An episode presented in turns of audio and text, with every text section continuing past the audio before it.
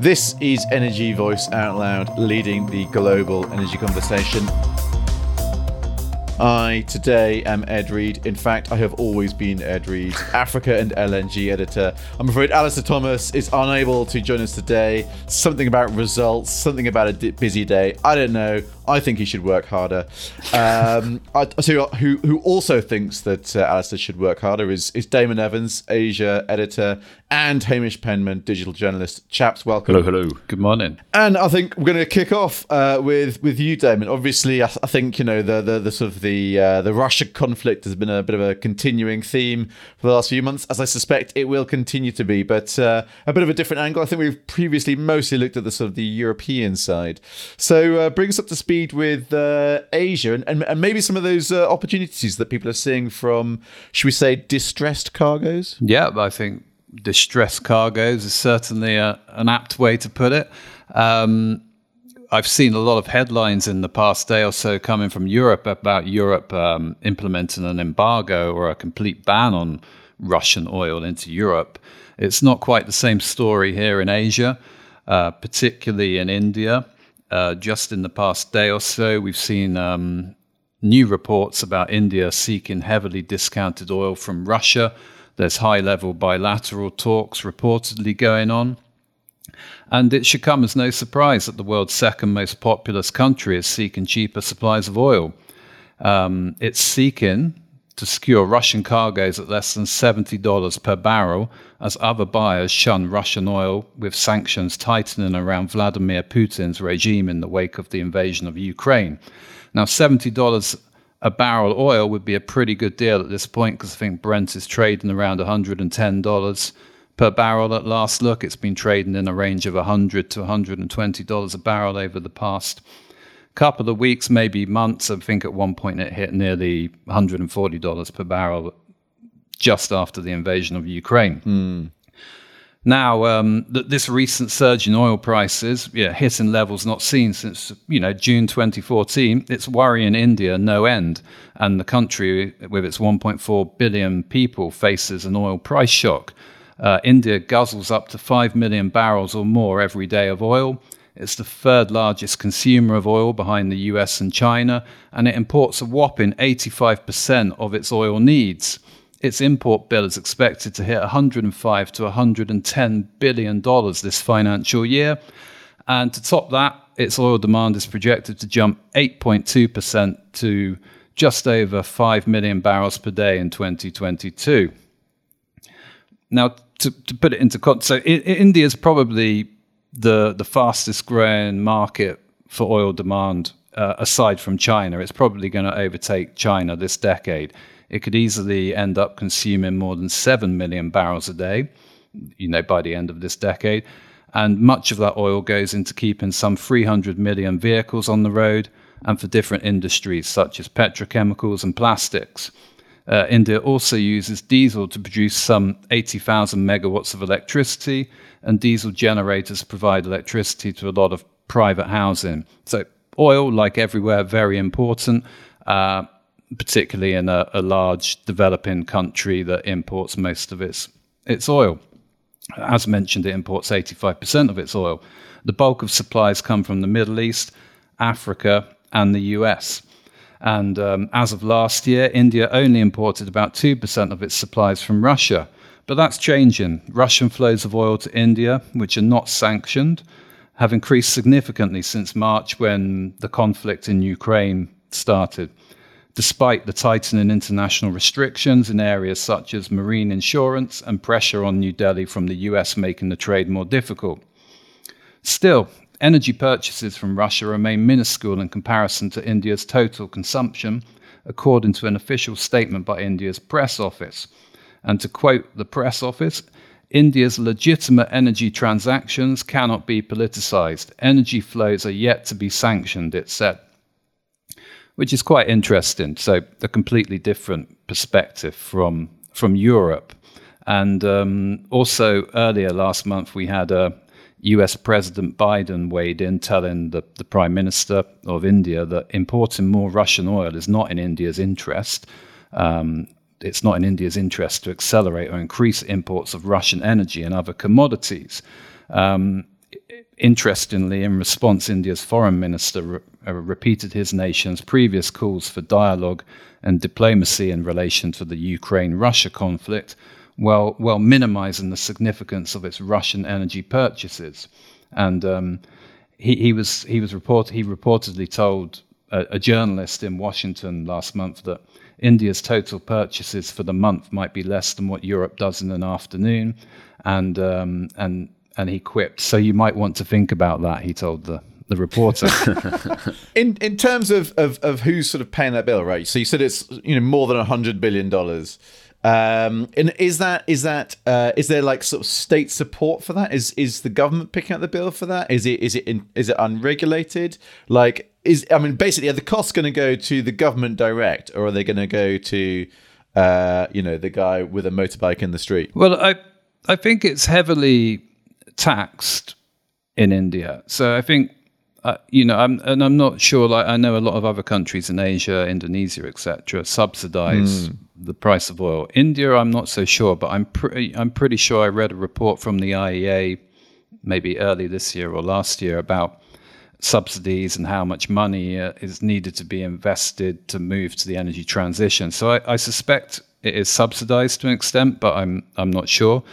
And I know there's a lot of taxes on it, so there are ways that they can play with the price. Mm. But ultimately, I think Indonesia, uh, sorry, India is very price sensitive. I think the man on the street will probably feel the brunt of it. I think, you know, and there's already inflationary pressures there. Um, conversely, a country like Indonesia, which is also considering importing Russian oil, uh, they cushion the blow a bit more from the guy on the street because rising fuel prices tend to lead to social unrest and the downfall of governments, which which I think is probably also on the mind of the the politicians in India. I mean, I think that's probably on the minds of uh, politicians all around the world, isn't it? I mean, I think you know the uh, you know everywhere is is kind of looking down this kind of inflationary sort of nightmare. Um, and when prices are going up, it's very, uh, very tempting to blame the government. We certainly do it in this country. um, um, so, I mean, in terms of uh, sort of next steps, do you think that there's any chance that India will, I don't know, reduce its uh, its its purchases? I mean, it, it, seems like if you're not worried about uh, Russia's invasion, then it would be a good time to uh, snap up some uh, cheap crude, right? I mean, you know, India, China. They've got to be thinking this is uh, this this is kind of looks like an opportunity. Well, yeah, I think this is a trend. I mean, in India, I mean, India's the world's largest buyer of Russian weapons, and I think the the Prime Minister of India has resisted like overtures from the U.S. and Australia to scale back that relationship, insisting that that his na- nation needs Russian weapons to counter both Pakistan and China, and that the alternatives are too expensive. Um, that that's what was coming out in reports last month. I think. Um, you know, I think to quote, um, there were some numbers around in the news today that Russia's flows to India, the oil flows, you know, since March are more than the whole of 2021 already. So I think you, you, the, these countries, I mean, India, they can't afford oil at over $100 a barrel, let alone when it's going to be $150 a barrel. So I see this this continuing. I think they will. I think you will see more Russian oil flow into to India unless it's directly sanctioned in some way. And I think Indonesia the same. There there is talk, a lot of talk, not not as much as it, you know. I think the government's less decided in Indonesia behind closed doors. They're not sure if they're going to go for it, but but they also can't afford oil at this price. And if Russia's offering a, a you know a bargain discount, seventy dollars a barrel, eighty dollars a barrel, I think you can understand why they're considering it. Um, yeah, it's yeah, slightly different way of thinking. Now. The uh, the difference in rhetoric between, well, say India buying Russian oil and I mean, most notably when China was suggesting buying Russian oil is quite uh, noticeable. President Biden straight away when he thought that the, Russia could kind of pivot east towards China was threatening China with sanctions straight away, and now he's issuing advice to the Indian government. There's a it's not not quite the same level of flexing between the two there. Yeah, well, I think the the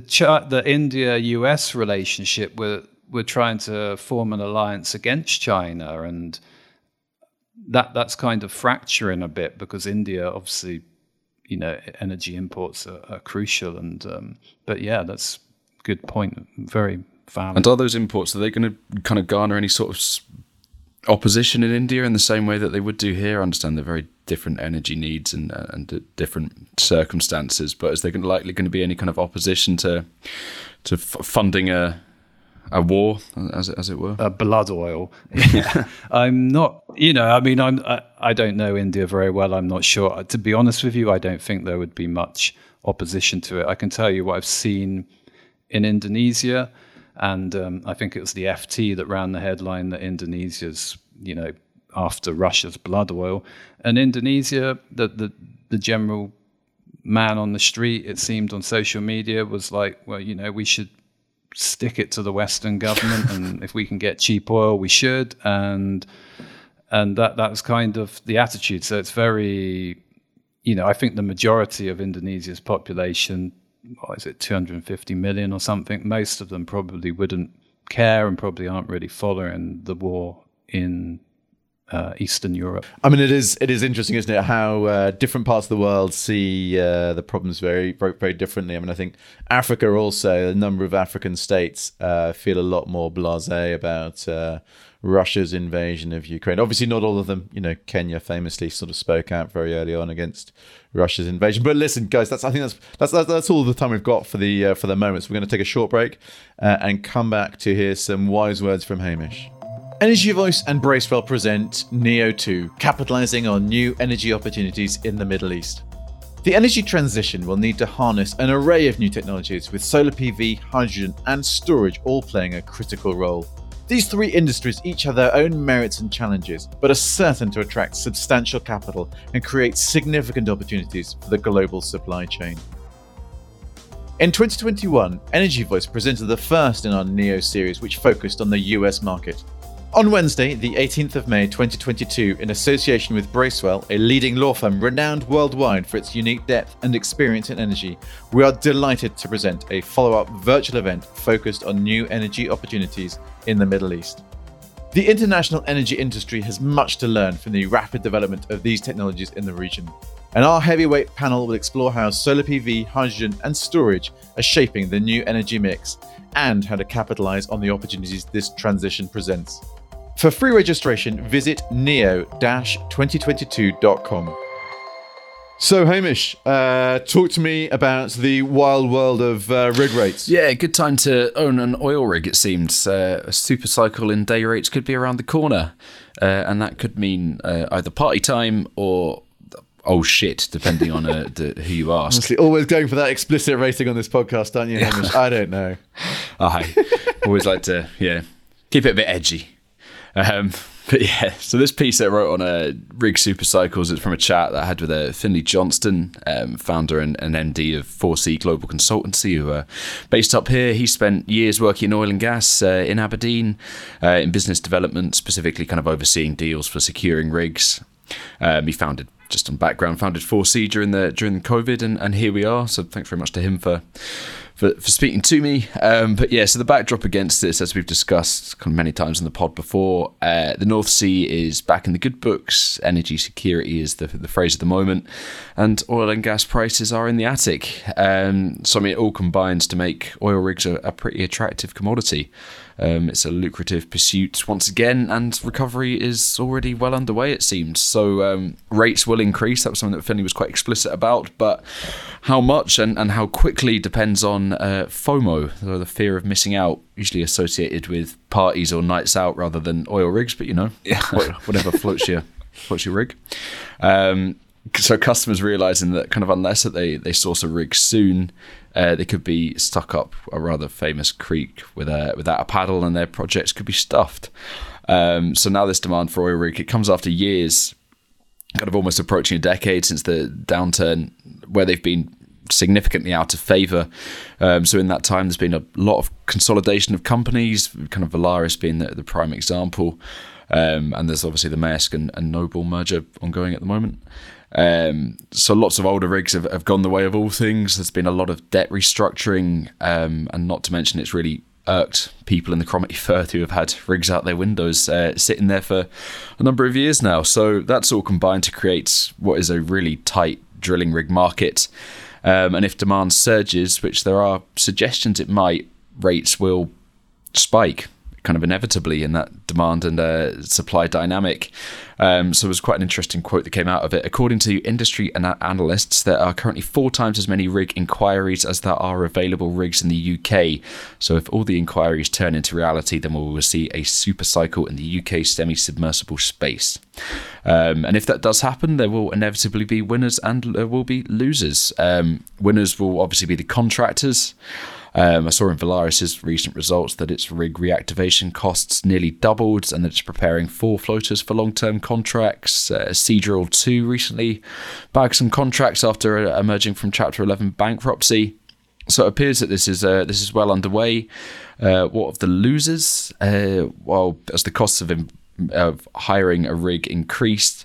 Uh, companies looking to spud fresh wells could well take a hit, um, and there could well be more pain for decommissioning too. Another one of the sectors that's really been down on its luck in the last few years. Um, or the costs of plugging and abandoning wells might well become prohibitive for a number of projects. Operators could well look to kick these campaigns down the road again to wait for the, the rate to come down. So just have to wait and see on that. But yeah, it seems like it could be time to to club together and get ourselves a drilling rig, chaps. I think uh, that's an excellent idea, and I, for one, am ready to throw a fiver into the mix for the uh, for the Energy Voice uh, jack up. I mean, I suppose on that, on that, I mean, is there? Did he give a particular insight into? Um, you know, what sort of rigs might be more in demand than others? Is it all rigs? Is it jackups? I mean, you, I think you mentioned semi-submersibles there. Yeah, I think it seems like semi-submersibles will be uh, top of the pack, as it were, but also and, and Vinny did point this out. There's kind of a number of markets within the market here. So there's the, obviously the market for jackups and and um, kind of deep sea rigs and things like that. So jackups will see a uh, an increase as well, as will all rigs, I think. But semi submersibles will be will be top of the pile, um, which will mean and there's quite a lot uh, kind of around these parts, and that will certainly be the one, um, certainly be the case for the North Sea. I think that will be the main the main beneficiary of uh, of the um, return to return to oil and gas that we're seeing at the moment. I, I mean, Damon, what are you? I mean, how's uh, how's the uh, the Asia sort of side of the, the, the drilling looking? I mean, as are you, are you seeing a sort of a similar upturn in uh, some some sort of euphoria? I, I, don't think we have the same kind of euphoria as as, as what Hamish detailed there. Yeah. I mean, we've recently had the, the Singapore yards merged together. They've got loads of stacked rigs people haven't paid for that they've got to get rid of. I think you know I think it would be certainly be welcome out here. Um, talking about buying a jack-up rig for Energy Voice. I mean, I've been burnt badly in the last downturn, so maybe I'll stay out of that. But um, uh, you know, it, it's certainly on. You know, I'd love to look into it more and find out what's going on in Asia it's um, it also I'd be also curious to know what's going on in whether we're going to have a revival in uh, the deep water rig market globally going forward. It, would be interesting to see what next year brings. Yeah, absolutely, and I think it's it's it's really interesting. I mean, you know, obviously, you know, sort of looking at the the Africa side of things, I think you know there has been uh, some a real move back into drilling, which has been really positive. Um, but at the same time, it's interesting, isn't it? Because you do have these statements from companies, you know, saying essentially that they're stopping sort of frontier exploration. So I think you know. So there was a, a, report. So so Galp came out with its results this week and said, you know, they they'd spudded a well off Sao Tome uh, with Shell. And um, at the end of last year, obviously the world looked very different in that sort of post COP sort of uh, slightly more skeptical outlook. But at that time, Galp said, I think that that this well off Sao Tome, Jaca, would be its last ever frontier exploration well. Um, Galp did not respond to my request for a comment as to whether this was still their plans or whether that had possibly changed now that the world has changed.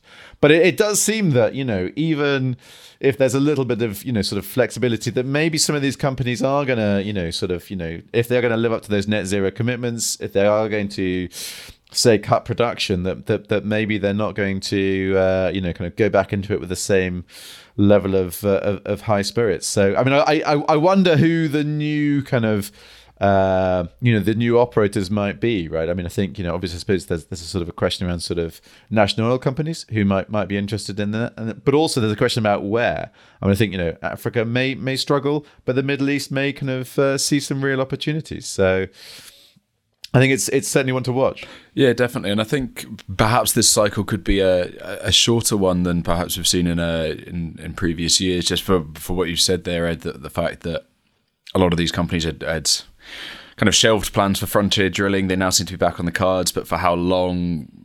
We live in a kind of fairly things can change. The pendulum can swift pretty quick. Uh, can uh, can yeah can shift pretty quickly. So whether this is a, a long term super cycle, whether this is perhaps well a shorter one, but it, maybe it's just going to be the last one we see before before that kind of green trend takes over. I mean, just on rigs while we're uh, while we're here, it's uh, there was quite a big deal in the North Sea this week with um, Well Safe Solutions buying the the WilPhoenix from a Awilco Drilling for about twelve point four million. So that's a pretty big deal. Um, in, in these parts, about 100 jobs coming with that. And, and for Wilco, that was their last asset as well. So um, that looks like they speculation that they could be could be on their way out. They do have the um, the WilHunter as well, but that's in the process of being sold for recycling. So it doesn't really seem like they've got a clear path ahead of them, though stranger things have happened. Indeed, indeed. I think I tell you what, I think that's going to be a point at which we leave this because I've got a good feeling about uh, some uh, exploration chat for my uh, section, and I'm gonna gonna pull host rank and say let's move on to my bit. Uh, so we'll come back after this short break. Energy Voice presents Invest ABZ.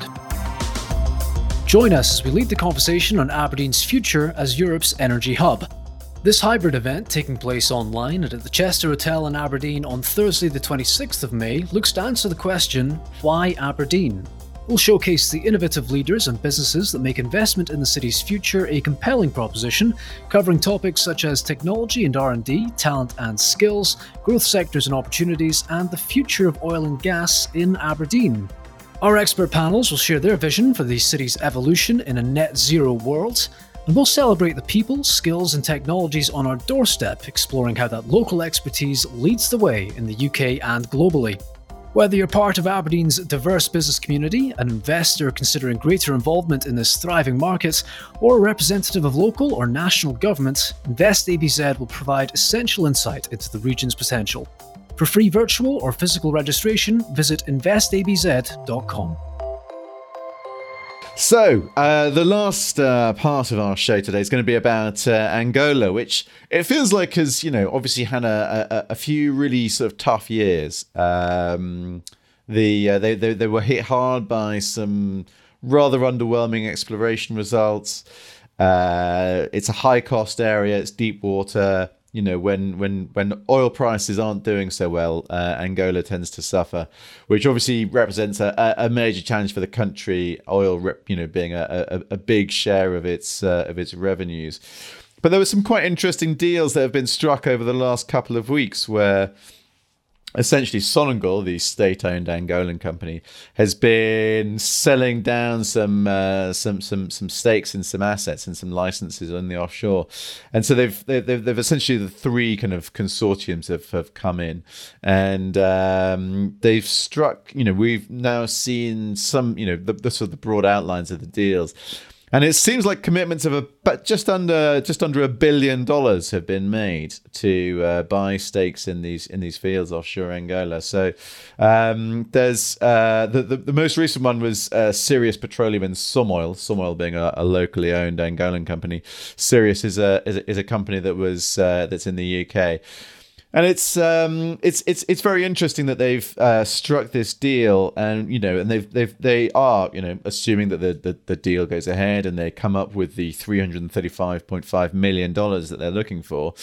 They're going to have a deal. Uh, they're going to have stakes in, in, in two blocks currently owned by by BP. So it's it's kind of going from being a company with a small amount of production, I think, in Tunisia to uh, a sort of you know really sort of playing with the big boys. And uh, the interesting thing about it is that they are clearly willing to pay money for the producing assets. So there, there, are, there are stakes in two uh, two producing blocks, going for about sort of 170 odd million each. And then there's a stake in a third block in the Kwanza Basin where results have been, you know, less positive and it's all a bit frontier and deep water and it's I mean it's a massive amount of space. It's something like 5,000 square kilometers. So a real uh, a, a, real room to run. But uh, to, to, to buy that stake in that in that sort of exploration license, I think it was half a million dollars. So I mean, I think that really shows uh, the sort of the state of the market, doesn't it? I think you know everyone that you talk to who's in the market looking for sort of deals, they are only really talking about producing uh, producing assets. There's very little interest at the moment for exploration. I think you know there's been you know some talk, and obviously we've seen some quite interesting moves. You know, uh, Namibia, obviously with Shell and Total Energies earlier this year with those two big discoveries. Shell now having moved on to uh, drill, participate in this well with Galp of Sao Tome. So there is a sense that there is a you know some degree of appetite for exploration, but obviously that's really just you know for the for the larger players. I mean, I'm looking at this deal and I think, I mean, I can't help but think there's a very slim chance that uh, Sirius and Somoil, two, you know, companies which, you know, they are growing and, you know, they've got, you know, aspirations to, obviously to grow. But I can't help but wonder whether they will actually ever get around to really, you know, sort of shooting the seismic, drilling those deep water wells. I mean, I think, you know, Hamish, you were mentioning, you know, that sort of potential for a super cycle obviously, you know, historically these wells have been incre- incredibly expensive. I mean, I remember the days of you know people spending say hundred million dollars on a on a on a single deep water frontier exploration well. I think those days we we may not see again. Obviously, that I guess will kind of depend on a number of factors. But even so, I mean, obviously the costs are high for frontier exploration.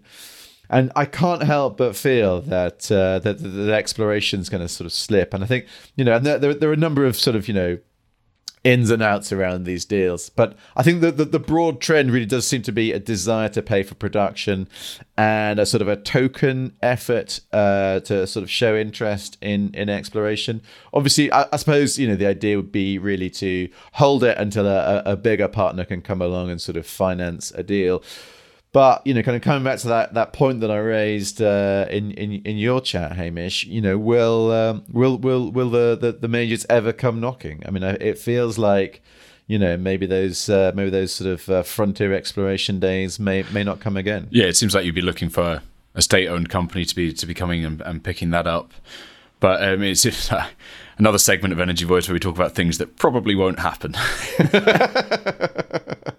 yeah, yeah. But at the same time, right, the production I think is also really important. Right? Mm. I mean, I think you know, so we talked about BP and obviously, you know, uh, Sirius and Somoil buying, buying into these these BP blocks, and uh, you know, BP is essentially well, I mean, I don't know. I mean, I, I would. It, it, sort of looks like BP as a company is pulling out, and it's essentially merging its local business with with Eni's, and they're going to create a new independent called Azul, uh, which sort of seems like it's kind of BP's sort of tactic at the moment. I mean, it looks like it's sort of doing sort of similar things in Iraq, maybe something quite similar in Algeria, you know, sort of potentially on the cards, maybe in Libya, where they are sort of moving away from this, you know, sort of direct exposure to uh, sort of, you know, I suppose frontier risk I mean, I don't know if Angola would still be considered frontier for BP given how many years and how successful it's been for the company. But obviously, I suppose BP in a way sees it as being so it's not not quite so so kind of core to its central purpose anymore.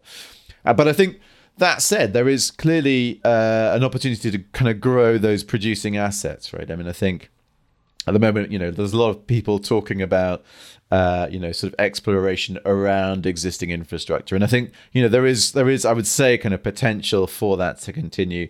I think the the one sort of note from uh, from that that sort of Sirius statement that kind of came out this week was um, how they were saying that expansion would require, you know, essentially sort of long term high oil prices. I think they said something like sort of higher than seventy five dollars per barrel to, you know, justify uh, more producing assets, you know, expansion to existing uh, facilities on those blocks. So it's an interesting point where it's kind of like a you know kind of trying to take a kind of a position on those kind of long term uh, long long term oil prices, which clearly I, think you know kind of plays into some of that discussion that you were having, Hamish, around uh, you know the super cycle. Is it is it a long term super cycle? Are we seeing essentially structurally higher oil prices for longer? Um, which I mean, I feel there are so many moving parts to that. It, it kind of feels a, a, a bit beyond our. Uh, our, our, our kind of remit. It does a bit, but if you if you it almost reaches the point where you think, if not now, then then when and and ever, because the oil price is higher than it's been for years. People are wanting oil and gas more than they have done for years. So if, if it's not a good time for to to be pushing ahead with production, and, and I suppose that applies to, to exploration and frontier drilling as well.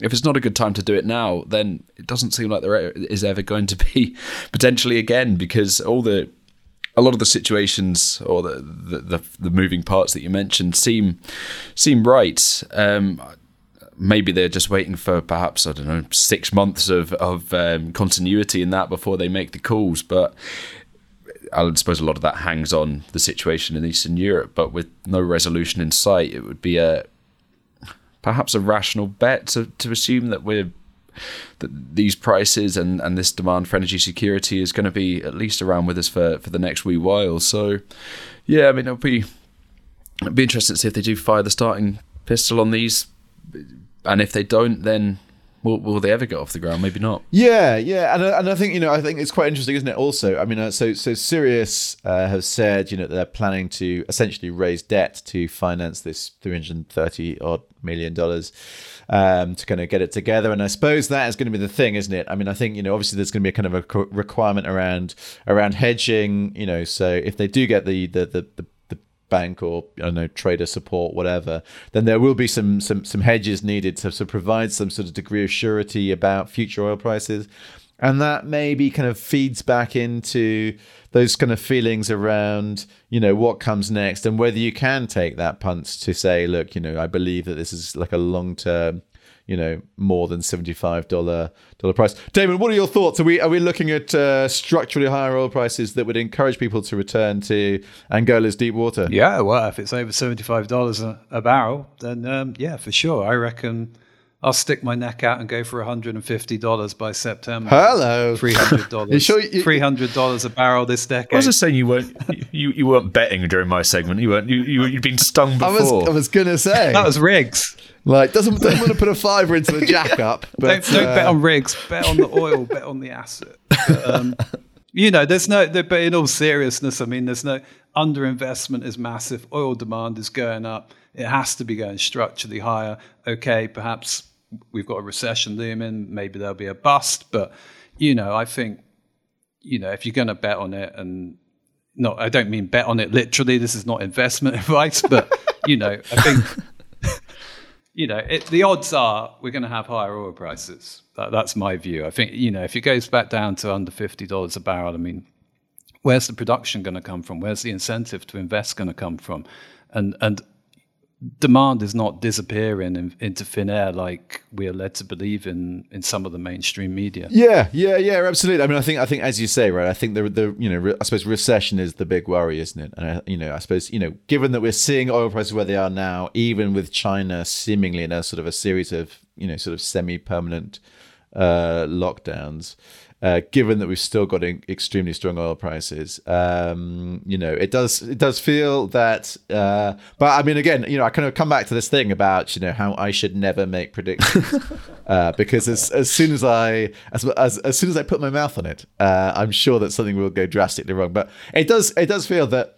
As you say, right, uh, it, the, the sector has underinvested in future oil production for the last sort of what five, six, seven years. It feels like, and given these companies, you know, sort of seemingly moving away from uh, big spending and moving towards hydrogen, offshore wind, all those other commitments, it does feel that you know there there is going to be sort of a tough time ahead, doesn't it? And and you know the oil prices will uh, will stay high, which um, which obviously good for Angola, probably probably tough for, for heating one's house at, uh, in, in, in the winter. What are you what are, what are you what are you thinking, Damien? Yeah, you hit the nail on the head there with these big companies moving to hydrogen, green energy, etc. I mean, this the other thing that I feel is the ESG pressures on people. That's you know we've got high oil prices now, okay, and if high oil prices remain, but there's still this this pressure against you know the big Western listed companies, BPs, etc., to invest. So so where does it come from? And you mentioned small independents earlier, and BP hiving off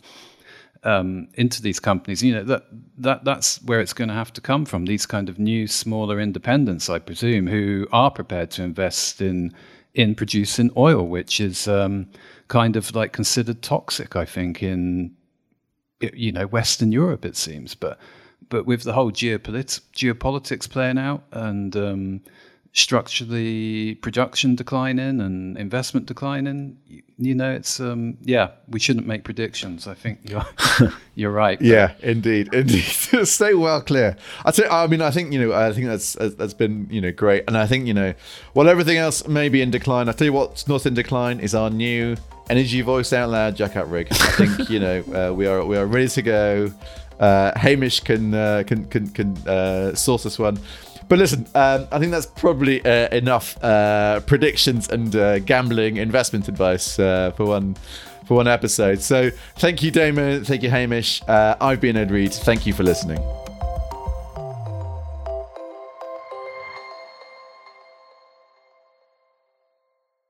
Out Loud is the podcast from Energy Voice, leading the global energy conversation. Bookmark and subscribe to energyvoice.com Sign up to our newsletter and follow us on LinkedIn and Twitter for expert analysis and insight right across the energy sector. Subscribe to Out Loud on Apple Podcasts, Spotify, Google Podcasts, or wherever you get your podcasts, and please do encourage colleagues and friends to listen to Out Loud too. If you've enjoyed it, leaving a rating or review, especially on Apple Podcasts, helps others discover it too. Thank you.